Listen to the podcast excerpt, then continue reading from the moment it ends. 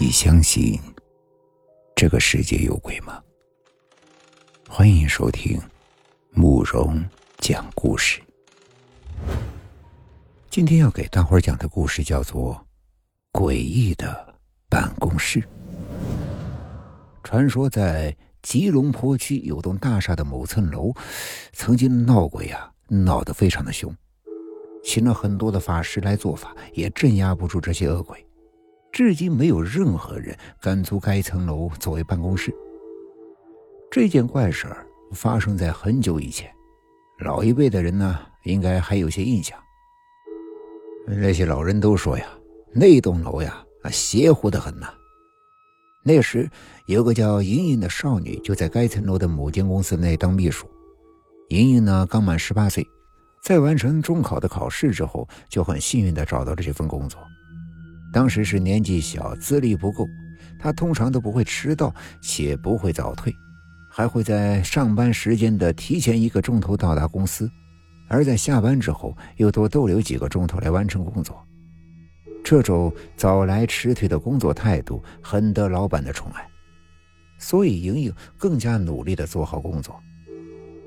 一天晚上，莹莹又因为工作繁多而必须加班。看着同事们一个个的离去，他其实心里啊也的确是很难受。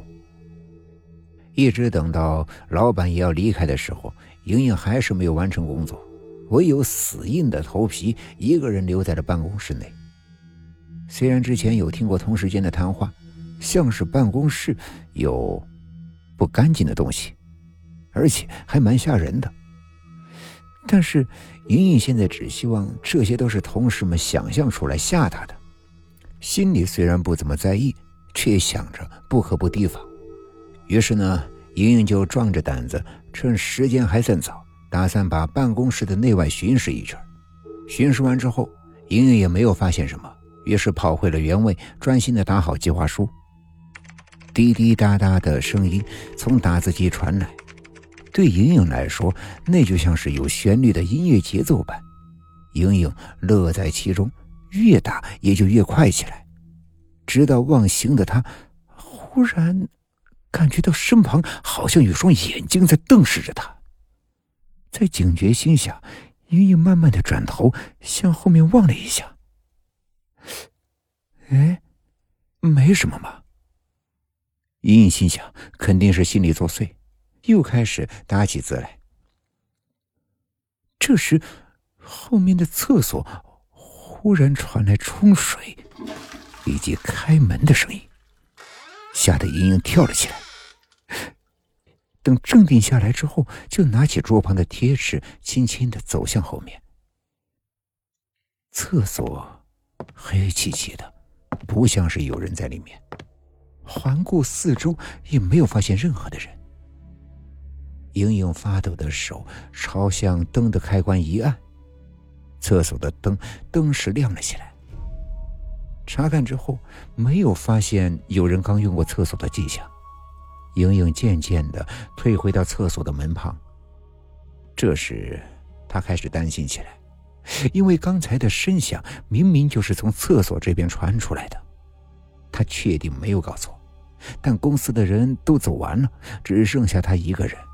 没可能，还会有人用厕所吧？除非是他自己而已。难道他不敢关掉灯，就跑回座位上，即刻收拾东西，打算回去的时候，怪事发生了。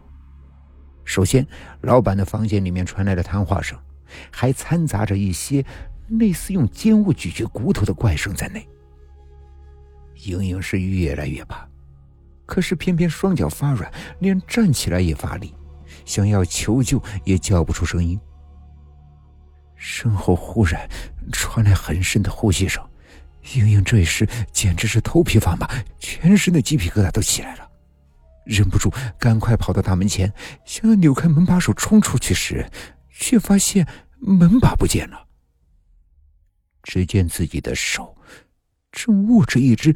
青色又流脓的怪手，这只手是连着大门的，没有头，没有身体，只有一只手伸出来，像门把般的粘在门上。莹莹差点就没被吓晕过去。转身想要跑开的时候，后面已经不知道什么时候站了一些无头、无手、无脚的恐怖青色鬼魂。这时，莹莹已经把持不住了，眼睛转白，就昏了过去。在倒下的那一刹那，她感觉到无数的手在她的身上游走。周围还有怪味像是血腥味耳旁也响起了刚才的那种怪声，而这次是在这么近的距离。再之后，莹莹就不省人事了。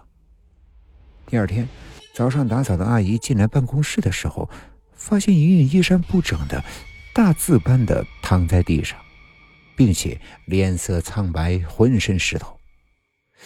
阿姨觉得事情不简单，就急忙下楼通知警卫人员。等到医护人员到来的时候，莹莹还是未苏醒。过后的几天也没有看到莹莹上班。有人传言说他被送到了精神病院治疗。每个人都不知道他究竟遇到了什么事儿，只能确定是他遇上了那些脏东西。据老一辈的同事说。一定是撞到日治期间被皇军所杀害的那些孤魂野鬼了。总之呀，种种传闻都令人是毛骨悚然，尤其是那些女的，个个无不闻之加班色变，搞得整个公司呢是人心惶惶。公司最后迫于无奈，唯有搬迁至其他的大厦。从此之后呀，这里就空置了下来，直到其他不知情的公司租下为止。故事又在开始了。今天的故事呢，就讲到这里了。祝你们做个好梦。